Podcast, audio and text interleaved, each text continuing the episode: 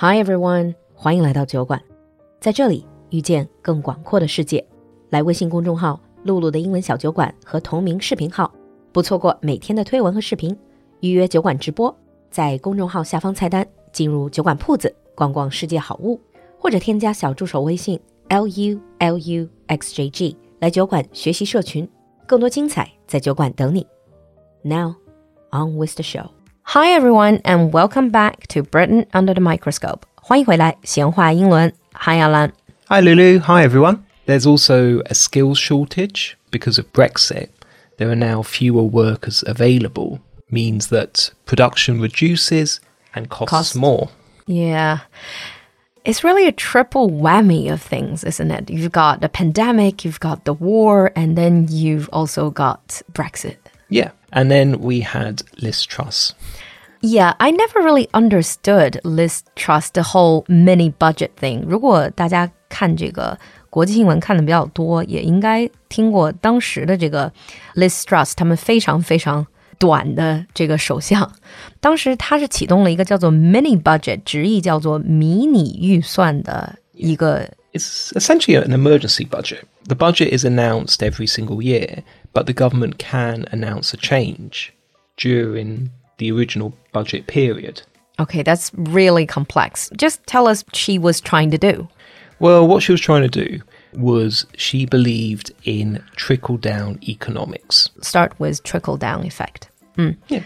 就是我查了一下，这个 trickle down effect 叫做涓滴效应或者渗漏效应， 听起来非常非常的专业，但实际上就是指 don't give money to the poor people, give money to the rich people. And but rich people, when they get richer, they are going to eventually make the poorer people richer as well.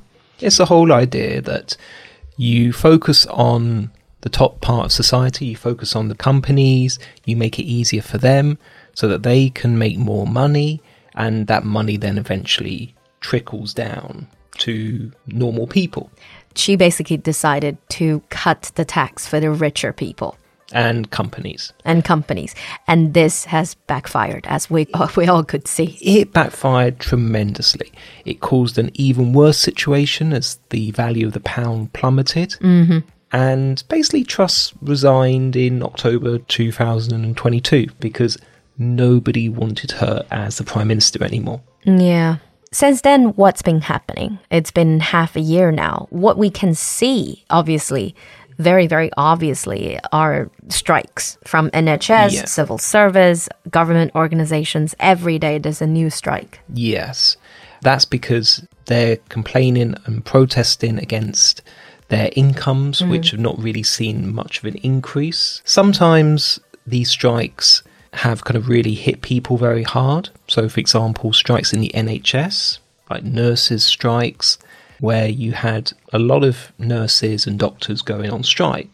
They would still do emergency appointments. Mm-hmm. It was not like the hospitals closed down, but it severely impacted on how people got medical treatment. And obviously, people had to wait longer and longer. Yeah. The other day, I watched like there was a nurse being interviewed by Chinese media, but she was saying she's only getting take home pay in London. She's only getting a take home pay of one thousand seven hundred pounds Yeah. a month. that which- sounds about right. And she's a single mom as well. She cannot support her family on that wage. Yeah.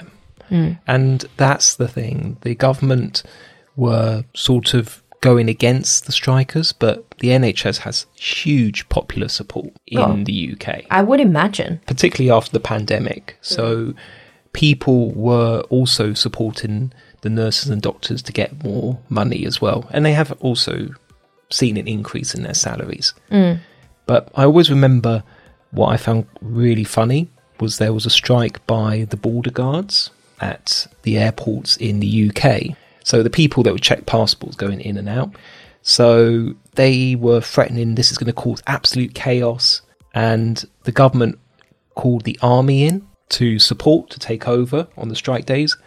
And everybody basically said, oh, the army were a lot better than the border guards. Oh, yeah, I remember last time I went to the UK. That was roughly that time. Yeah. Yeah, I was a bit surprised. I was first taken back by the fact that there was a military guy trying to check my passport. I was a bit scared, to be mm-hmm. honest, a bit nervous, to say the least. But he was such a nice chap, and he was much better than all of these really poker faced staff members before. So that kind of somewhat backfired because in the UK, lots of people were saying, let's get the army to do this job instead. Yeah. They're so much nicer. Yeah, I know. The government, I would assume, has been giving some subsidies allowance to people who are really in need, no? Yes, they have been. These are still not enough to cover completely the increase in costs. Hmm. People do sometimes have to rely on food banks now, unfortunately. So food banks are basically like just charity. in There's that sense. charity. Yeah. I've heard something called universal credit. What is that? Universal credit was quite a controversial idea that the Conservatives brought in. It's the idea that it's one single social security payment that replaces all of the former individual social security payments. 嗯、像一个什么统一福利这种， Yeah. 啊、通用福利这样的感觉。 I won't go too much into it because that's also very complicated, but suffice to say, universal credit has not really worked that efficiently, and people are still struggling to live because there's too slow a reaction. Yeah, I would imagine it's a more of a long-term solution if it is a solution.